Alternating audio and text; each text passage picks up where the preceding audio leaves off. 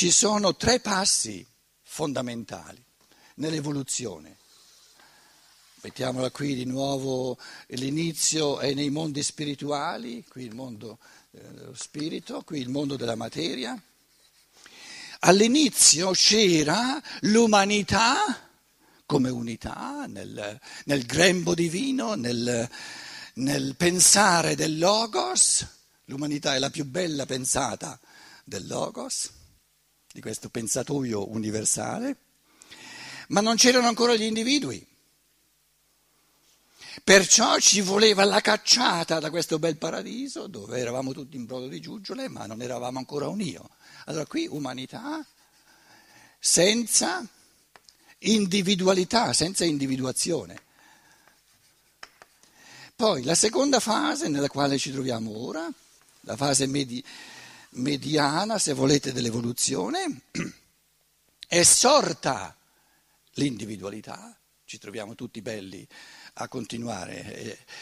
Quando due persone conversano fra di loro non c'è quasi nessuna frase senza che cada la parola io. Ed è giusto, eh, ognuno ha da raccontare quello che ha fatto, quello che vuole, quello che sta facendo. L'altro mi dice, sì, ma io la penso diversamente e non si accorge che c'è l'io, quella è la cosa più importante, l'io.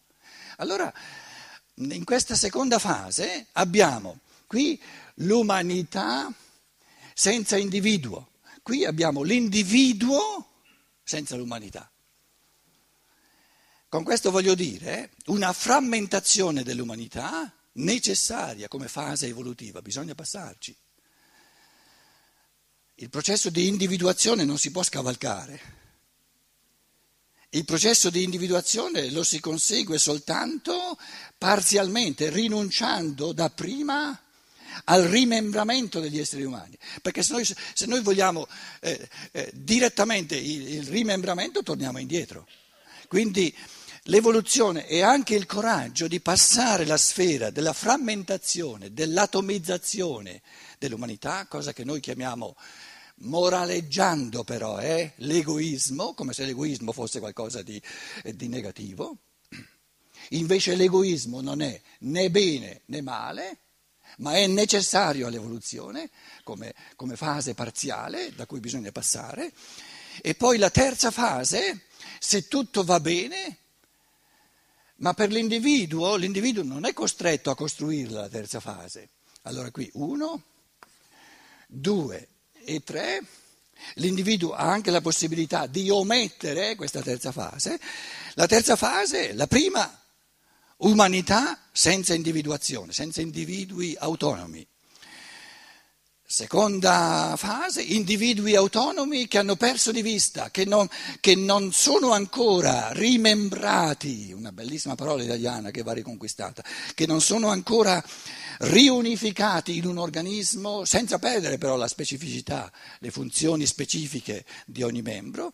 E la terza fase, l'organismo L'organismo è l'umanità, la compresenza, la, la, l'interazione tra l'unità dell'umanità, di questo organismo unitario, con la pienezza della, della partecipazione, del, del, del contributo, diciamo, della ricchezza specifica di ogni membro. Quindi siamo siamo in via, siamo eh, in, nel corso di questi secoli, di questi millenni, la direzione positiva dell'evoluzione è di costruire l'organismo dell'umanità e, e, e questo organismo dell'umanità si può costruendo soltanto non tira, rimangiandosi la forza dell'individuo, ma questo, questa esperienza suprema, che è l'esperienza dell'amore reciproco, che ci rimembra, ci fa, ci rende di nuovo membri gli uni degli altri, è la realizzazione somma dell'esperienza del Dio. Cioè, come fa il polmone a realizzarsi nella sua specificità individualizzata di polmone. Lo fa meglio fuori dall'organismo o dentro, dentro l'organismo? Dentro l'organismo. Quindi una realizzazione dell'io specifico, portata alla perfezione somma, eh, quella più bella che si possa immaginare, può avvenire soltanto dentro all'organismo dell'umanità, grazie ai contributi che tutto l'organismo deve dare. Quindi l'individuo e l'umanità non sono due opposti, sono una polarità che vive di una tensione e, e la legge delle polarità è che non si osteggiano a vicenda, ma o si favoriscono a vicenda o, o, o deperiscono insieme. Quindi o noi avremo più umanità come unità e al contempo individui maggiormente realizzati, oppure diminuisce di pari passo la realizzazione sia dell'umanità come unità, sia della ricchezza specifica di ogni individuo.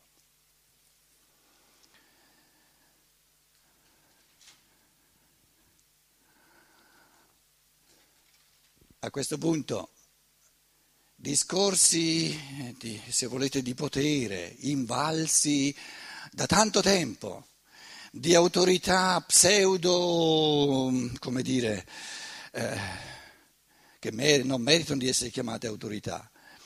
Pensiamo a quanto spesso la morale, invalsa questa morale di ricatto dell'individuo, vorrebbe, vorrebbe dirci che Tu sei buono soltanto nella misura in cui ti dedichi al bene comune e, e tiri, tiri, ti tiri indietro in quanto individualità. È un errore di pensiero tragico, perché se l'individuo diminuisce, ritira la ricchezza specifica del suo essere impoverisce la comunità invece di arricchirla, a scapito anche della comunità. Allora questa predica pseudo-morale, moraleggiante, devi vincere il tuo egoismo e mettere in primo piano il bene comune è un puro esercizio di potere e il bene comune cos'è? È quello che la Chiesa vuole, i suoi intenti di potere, soltanto quello è il bene comune perché di beni comuni veri e oggettivi c'è soltanto la pienezza specifica di ogni individuo, soltanto quello è il bene che, essendo il bene dell'uno, è il bene di tutti, perché arricchisce tutti. Quindi, dicevo già ieri e l'altro ieri, è importante che ci rendiamo conto che noi abbiamo nel sociale, nella nostra cultura, un tipo di pseudo-morale che è retriva, è proprio antiquata non ha un minimo, ma neanche, non si è fatto i pensieri puliti neanche sulle leggi fondamentali dell'evoluzione, sul modo oggettivo di interagire tra l'individuo e la comunità, soprattutto l'individuo e tutta l'umanità come, come unità. Puoi arricchire l'umanità soltanto se arricchisci te stesso.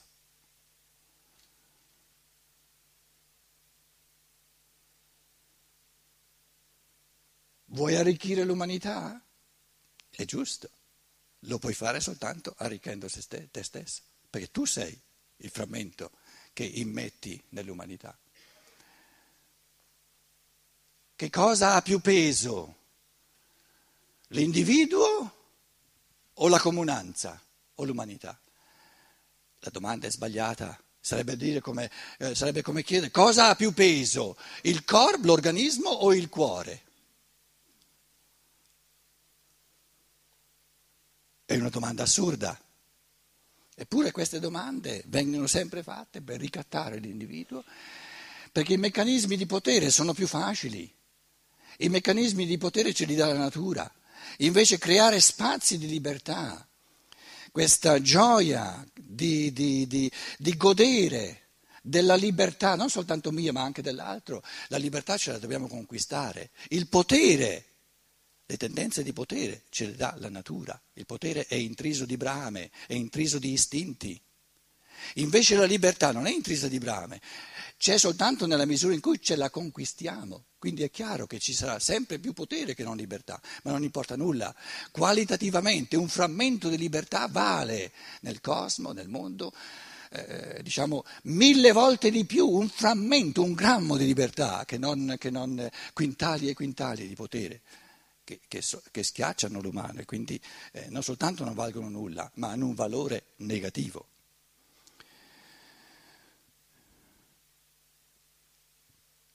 Ora riprendo questo, queste due, eh, faccio alcune riflessioni sull'individuo e sull'umanità, in chiave di esperienza, fare l'esperienza dell'individuo e fare l'esperienza dell'umanità. Quindi non soltanto, non soltanto diciamo, che cos'è l'individuo, ma, ma tu dici viversi come individuo, creatore, artista fantasiosamente inventivo a tutti i livelli, a livello del pensare, a livello dell'amare, a livello di inventare modi di comportamento all'infinito. Tu dici viversi da individuo, da spirito creatore, è la forma suprema, è la forma più forte, è la forma più vasta di esperienza. Allora dici come si fa, diventa più concreto, dici come si fa a fare l'esperienza dell'io, che noi eh, non c'è neanche in italiano l'io. Io dico a tanti antroposofi, vabbè, se, eh, se proprio non si può fare una scienza dello spirito senza usare l'io, lo si usi, però Dobbiamo, dobbiamo, anche, se vogliamo conversare con la cultura diciamo, degli esseri umani normali, perché gli antroposofi sono anormali, mi, mi ci metto dentro anch'io, dobbiamo tener conto del linguaggio così com'è. Ora io vi faccio presente che nel linguaggio italiano l'io come sostantivo non c'è. C'è soltanto in filosofia, casomai, quando si traduce Fichte, il filosofo dell'io. E nel liceo io ho cominciato a masticare tedesco perché volevo leggere Fichte, ero innamorato di Fichte, in tedesco. Allora lì, das Ich, quello sì che c'è nel linguaggio tedesco, perché hanno avuto questi pensatori, no? Das Ich. Ma se voi dite in italiano a persone comuni, l'io, con la, di, eh, di che stai parlando? Quindi è importante che ci rendiamo conto no, che che parlando un certo linguaggio dobbiamo tener conto della, del, diciamo, del modo comune che viene a farmi concorrenza. Per fortuna che è un bravo oratore, lo dicevo già ieri, non perde il suo filo perché non ce l'ha, non ce l'ha proprio. Um, cosa intendiamo dire? Col fare l'esperienza di essere un io, un, un individuo singolo, perciò ci ho messo ci ho messo l'individuo, via, Il, l'uomo singolo, l'individuo. Queste parole diventeranno più forti, l'io diventerà un sostantivo usato da tutti nella misura in cui eh, anche, facciamo cammini anche di linguaggio, cammini di esperienza e diventerà sempre più recepito. Però è importante eh, non pretendere che un sostantivo ci sia se nel, nell'uso comune del linguaggio non c'è. Quindi mi perdonerete se io adesso questo, questo l'io che normalmente non c'è, adesso eh, cerco di, di, di farvi vedere che deve entrare nel linguaggio. Allora, l'esperienza fondamentale dell'io, dello spirito, di me, di io che sono, che sono potenzialmente, nel mio io vero, nel mio spirito, il mio spirito mi è più sovraconscio che non conscio. Nella coscienza ordinaria ho solo frammenti, barlumi di quello che è veramente il mio spirito. Che... E perché è sovraconscio? Per darmi la possibilità, la, la gioia di, di, tirarlo giù nella coscienza un po' alla volta, che questo tirarlo giù e portarlo alla coscienza è opera mia, se no che ho da fare. Se l'io fosse già pienamente conscio, io non avrei cammini di pensiero da fare in libertà. Quindi la tensione tra l'io superiore, cosiddetto, no, che in italiano non c'è, e l'io inferiore, che in italiano non c'è, è proprio la tensione, dicevamo ieri, la potenzialità, no? la, la tensione tra potenzialità e attualizzazione, di diventare sempre di più nella coscienza, portare la coscienza, di fare l'esperienza sempre di più di quello che io sono potenzialmente. Quindi io potenzialmente sono un io già realizzato potenzialmente però come, come, come un io unico e sono un io già immerso, inserito in tutto e per tutto nell'organismo dell'umanità, però potenzialmente. E queste due esperienze fondamentali vengono lasciate come in chiave di, di attualizzazione di questa potenzialità, vengono lasciate alla libertà. E adesso dici tu che stai, che stai sproloquiando, come faccio io l'esperienza? Come si fa l'esperienza dell'io, dell'individuo? Concretamente, scendi un po'. E qui io dicevo, adesso vado a Udine, eh, questa, quest'estate abbiamo, nella, nell'Archiati Ferlac, abbiamo eh, preso in mano eh, dieci conferenze, io vi dico in retroscena, eh, da cui sto cercando di, di, masticare qui, di balbettare, veramente balbettare, di fronte a voi cose grosse, ma proprio grosse, e cerco di, di, di mm, enucleare il nocciolo proprio de, della questione, però dicendovi è una cosa complessa ed è una cosa che in questa forma eh, Rudolf Steiner, questo gigante, dell'esperienza dell'io, questo gigante dell'esperienza dell'umanità, ha esposto in un modo particolare a Vienna nel giugno del 1922, quindi poco prima della sua morte, ha tenuto a Vienna, c'era un congresso, eh, un congresso dell'Oriente e dell'Occidente, Ost-West Congress si chiamava allora, e ha tenuto dieci conferenze, cinque sulla, sull'evoluzione interiore, spirituale e sociale dell'individuo e cinque sul sociale, sulle leggi del sociale. E a Vienna è stata l'ultima volta che, che questo, questo, Rudolf Steiner ha avuto modo di parlare, e lo mettiamo nel sottotitolo, di fronte a duemila persone che venivano da tutto il mondo. Una cosa straordinaria. Nell'opera Omnia, ve lo dico fra parentesi, eh, hanno fatto, e lo dicono loro stessi, una, una come dire, non soltanto una redazione, hanno, hanno mm, rimaneggiato il testo, insomma, e, e, e io ho, fatto, ho dovuto fare dieci redazioni tutta quest'estate mesi interi, dieci redazioni, per tirar via tutto quello che io eh, ritengo non si possa dire di fronte a duemila persone, perché è troppo complicato e troppo...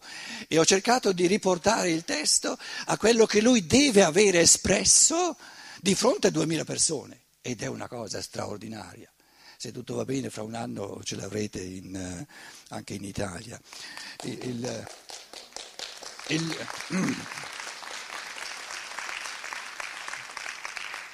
Il volume l'abbiamo chiamato Leben im dritten Jahrtausend, Vivere nel terzo millennio, il titolo. Il sottotitolo, un, una sintesi della scienza dello spirito di fronte a duemila ascoltatori. Allora, nella seconda parte io adesso vi tiro fuori un elemento fondamentale che poi ho ripreso nel mio, nella mia prefazione di questo volume e dice vi individuo alcuni elementi fondamentali eh? e queste cose noi, l'umanità di oggi, le trova soltanto in Rudolf Steiner, ma sono di, una, di un convincimento così intrinseco, di una universalità, sono così fondamentali che uno dice... Ma, ma, io mi sprofondo mi, mi, proprio in gratitudine di aver avuto accesso a questi tesori. Allora dice, una, per avere una, una, una diciamo, economia mondiale è importantissimo che lo spirito dell'Oriente si intenda con lo spirito che lui chiama lo spirito dell'Occidente, quindi dell'Europa e dell'America. E lo spirito dell'Europa e dell'America lo mette insieme se paragonato allo spirito dell'Oriente. E lo spirito dell'Oriente, l'affermazione fondamentale dello spirito dell'Oriente è che lo spirito è la realtà vera. Tutto il mondo della materia è parvenza, maya. Non è una realtà. Oggi c'è, domani non c'è, che realtà è? il tuo corpo di donna giovane che poi vuoi rendere ancora più bello con la, con la cosmesi, eccetera, eccetera, eccetera, ma che realtà è? Fra 120 anni non c'è più. 120, eh, voglio andare al sicuro.